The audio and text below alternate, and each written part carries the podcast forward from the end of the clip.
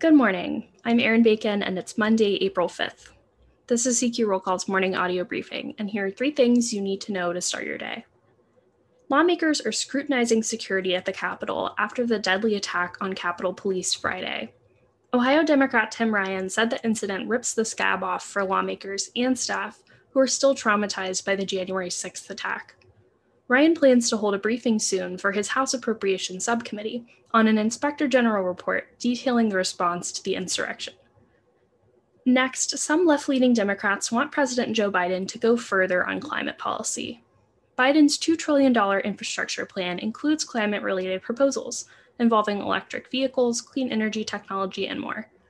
New York Democrat Alexandria Ocasio Cortez called for more action on climate change and a bigger infrastructure bill along the lines of $10 trillion over 10 years. And finally, the Biden administration is still enforcing a Trump era coronavirus policy known as Title 42, which allows the government to turn away some migrants at the border. Unaccompanied minors are currently exempted, but if a court challenge to the policy is successful, it could leave officials scrambling to accommodate migrant families too. Check CQ.com throughout the day for developing policy news. We'll be back with another audio briefing on Thursday, April 8th. And for all of us in the CQ Roll Call newsroom, I'm Erin Bacon. Thanks for listening.